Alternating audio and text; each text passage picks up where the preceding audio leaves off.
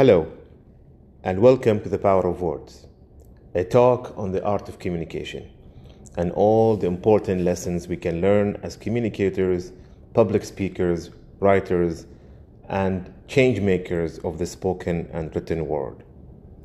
In today's session, we'll focus more on the importance of choosing and selecting the right words, phrases, sentences, and anything that can push our message forward and make us more effective in terms of our spoken or written communication mission.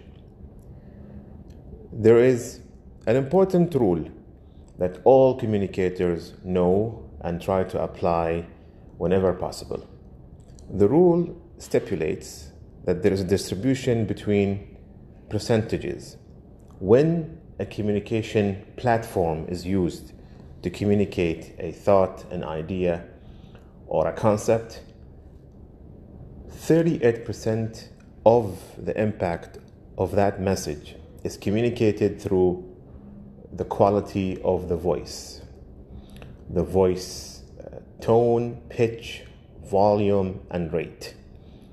That's why, in so many occasions, when we see speakers, when we listen to them, and when we try to pay attention, we are almost always taken away by how powerful their voices are. And we are actually uh, guilty of falling into the, the trap of almost a trance like state of listening to a good speaker's voice without really paying attention to the actual importance of the message. That's how powerful the voice can be. So, choosing the right tone of the voice, the right pitch, the right speed, and the right volume, and even inserting the adequate amount of voice inflection in the message. They do play a big role in how effective your message is. And only effective communicators know how to manipulate their voice and make the voice more impactful in terms of delivering the message and making it more powerful. So 38% of uh, the impact of our spoken words are conveyed through the, the power of your voice. And then moving on after that, we have 55% of the impact of our communication model is based on nonverbal cues, nonverbal body language.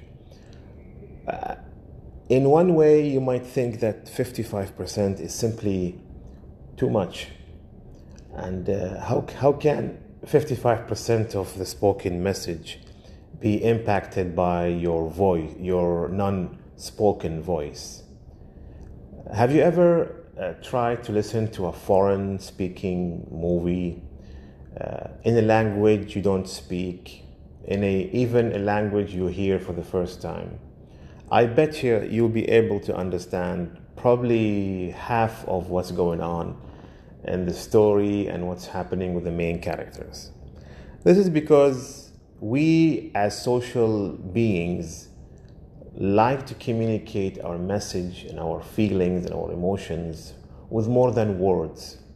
That's why many people like to or, or prefer to have face to face direct communication with their peers or friends or family and sometimes struggle to convey the same message through uh, non direct uh, communication platforms like even uh, email phone call or voice notes. Uh, this doesn't mean, however, that other people who are more introvert prefer to stay away from direct communication by using indirect communication tools. Uh, because the general rule is that um, humans as social beings would prefer face-to-face communications when compared to non-direct communication tools. Same thing applies with when things go wrong with the message, when somebody sends out a uh, an angry tweet or he tries to convey very um, hot and uh, over the board emotions. And even when things get heated up and uh, in the thrill of the moment, a word is spoken or a sentence is written, it's always better to have that sentence conveyed in a face to face direct communication because we'll be able to understand the cluster that comes with the spoken word. I could say something uh, out of anger or passion or love or, or sadness, but without having the tagline of uh, a communication cluster in terms of nonverbal communication, it will not help you to understand the real meaning behind the message. And in the communication process, when we talk about nonverbal uh, clusters, we focus mainly on facial expressions, hand gestures, pauses of the body, and full transition of uh, the speaking presence on the stage. Many people, the, under the stress of delivering a strong message, they don't pay attention to how well or ineffective their facial expressions uh, is. So sometimes they overlook their lack of uh, visible uh, feedback between them and the audience. They're often under stress to the level that they forget to smile or to share uh, eye contact with their audience. Same thing happens with the hands. The hands are a big part of our communication process. We simply don't know what to do with them. Many people either lock them up or leave them dangling on the side of the body without any real purpose. We really need to think about how we manage our hand gestures because if you look at many cases where people communicate a certain situation or a certain certain feeling, that feeling can be better conveyed with the appropriate gesture. So gesturing is really an, a forgotten art of communication. We really need to, need to focus on, on how to bring it back and make it more effective. We'll probably have a different session on how to focus on nonverbals in your communication. And this leaves us with 7% of the whole pie of the communication impact and challenge. That 7% belongs to content, words, actual material, which really sounds counterintuitive because if 7% of what we say are only words, then how can we learn? How can we understand? How can we take in the lessons I have to say that there are a few caveats when I when we say about when we talk about this rule.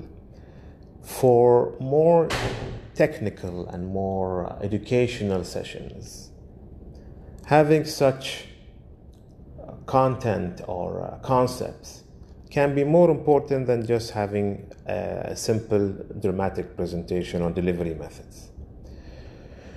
We must always understand that once we reach to a level of effectiveness in the communication process, we need to look into different ways of how to make this process more effective and more forward thinking.